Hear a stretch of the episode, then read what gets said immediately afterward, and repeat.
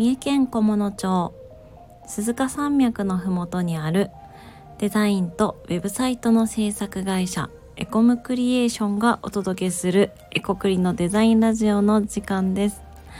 本日はフォトグラファーとカスタマーサクセスを担当している山岡よしみがお届けします。よろしくお願いします。えー、いつも帰宅後にこの収録をしているのでなんかラジオでみんなと話せずちょっと寂しいのですが今日も、えー、一人でサクッとお話ししていけたらと思っています。さて今回もですねあのー、チャット GPT について話したいなと思っています。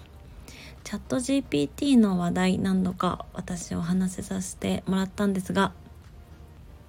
今回はチャット GPT を使った事務や広報の仕事について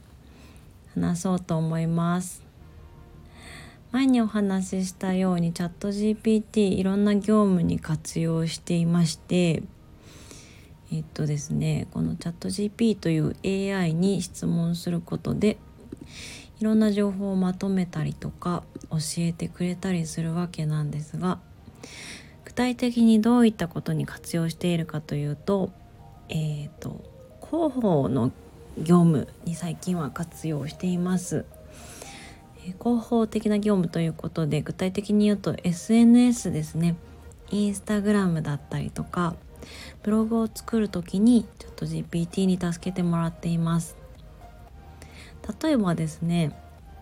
先日、えー、エコムクリエーションのインスタグラムでえー、制作実績。あじゃないや。掲載実績ですね。掲載実績をインスタグラムに投稿したんですけど、えー、どんな内容だったかっていうと小物町の広報誌にあのエコムクリエーションが制作にデザインに携わった、え、小物町偉人伝、えー、小物町偉人漫画八重姫伝ですねそれの特集が、えー、広報に掲載されたんですよね。でそれを掲載実績ということでインスタグラムに投稿しました。でその投稿する時の文章がなかなか思いつかなかったのでチャット GPT に相談しました。えっ、とチャット GPT にはえっ、と4ページまで漫画制作の流れや作者の紹介なんかが載っていますと これを SNS で投稿するのにいい感じの文章を作ってくださいっていう風に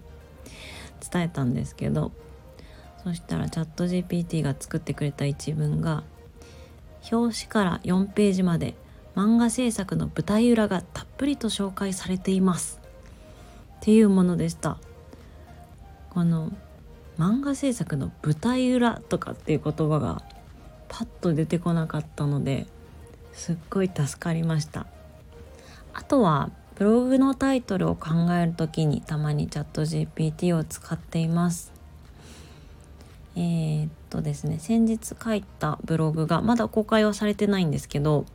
イメージ写真はなぜ必要かっていうタイトルでブログを書いていきましたが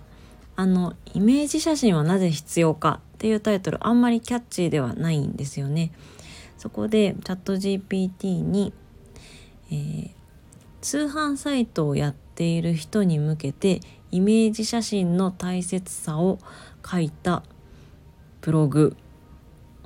のタイトルを考えてくださいっていうふうに相談しましたそうしたところチャット GPT がえーと、何個かタイトルを考えてくれたんですけどもその中でこれにしようって決めたのが「消費者の心をつかむイメージ写真が必要な5つの理由」っていうタイトルです。いいですよねこれ。消費者の心をつかむっていうところでもう通販サイトとか何か物を販売してる方に向けた記事なんだなっていう感じがするしとってもキャッチーでいいなと思いました。はい。もう一つは最近チャット GPT を使ったのがえっとですね。あこれだ。えっとね。構成書のサンプルを使う作るのにチャット GPT を使いました。とね構成書っていうのはウェブサイトを作る時に使う資料なんですけれどウェブサイトに載せる写真とか文章を書いた、えーと、ワードの文書です。エコムクリエーションではそれを構成書と呼んでいます。でその構成書のサンプルを作ることになったんですね。お客さんに構成書っていうのは例えばこんな感じのものだよっていうのを見せるためのサンプルを作ることになったんですがそのサンプルを作るのにチャット GPT に助けてもらいましたでウェブサイトの構成のサンプルなのでキャッチコピーが入っていたり、えー、説明文が入ってたりするんですけどそこをチャット GPT に考えていただいてですねえー、設定として、えーと、50年続いている製造業の会社の採用ページを作ります。そこに掲載するキャッチコピーとリード文100文字ぐらいで考えてくださいっていう風にチャット GPT に相談しました。そしたらチャット GPT が考えてくれたタイトルがタイトルキャッチコピーがこれです。未来を作るあなたの手で。製造業の仕事があなたの成長を加速する。それっぽいのを作ってくれますよね。あのもちろん弊社に制作をご依頼いただいたらチャット GPT じゃなくてプロのコピーライターがちゃんと考えますのではい安心していただきたいんですけども。あのさ今回サンプルでかなり小さく載るということだったのではいチャット GPT で文章を作成してみたりとかしました。この他にもあの私はまだこの使い方したことはないんですけどもあのメールの返信返信する時の文章をチャット GPT に考えてもらったりとかメルマガの文章を考えてもらったりとかそれこそ開封されやすいようにメルマガのタイトルをチャット GPT に考えてもらったりとか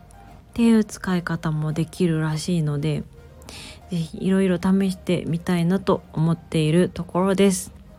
はい。皆さんも何かおすすめなチャット GPT の使い方があったら教えてほしいなと思います。はい。今日は聞いていただいてありがとうございました。いいねやフォローレターやコメントお待ちしています。それでは皆さんお疲れ様です。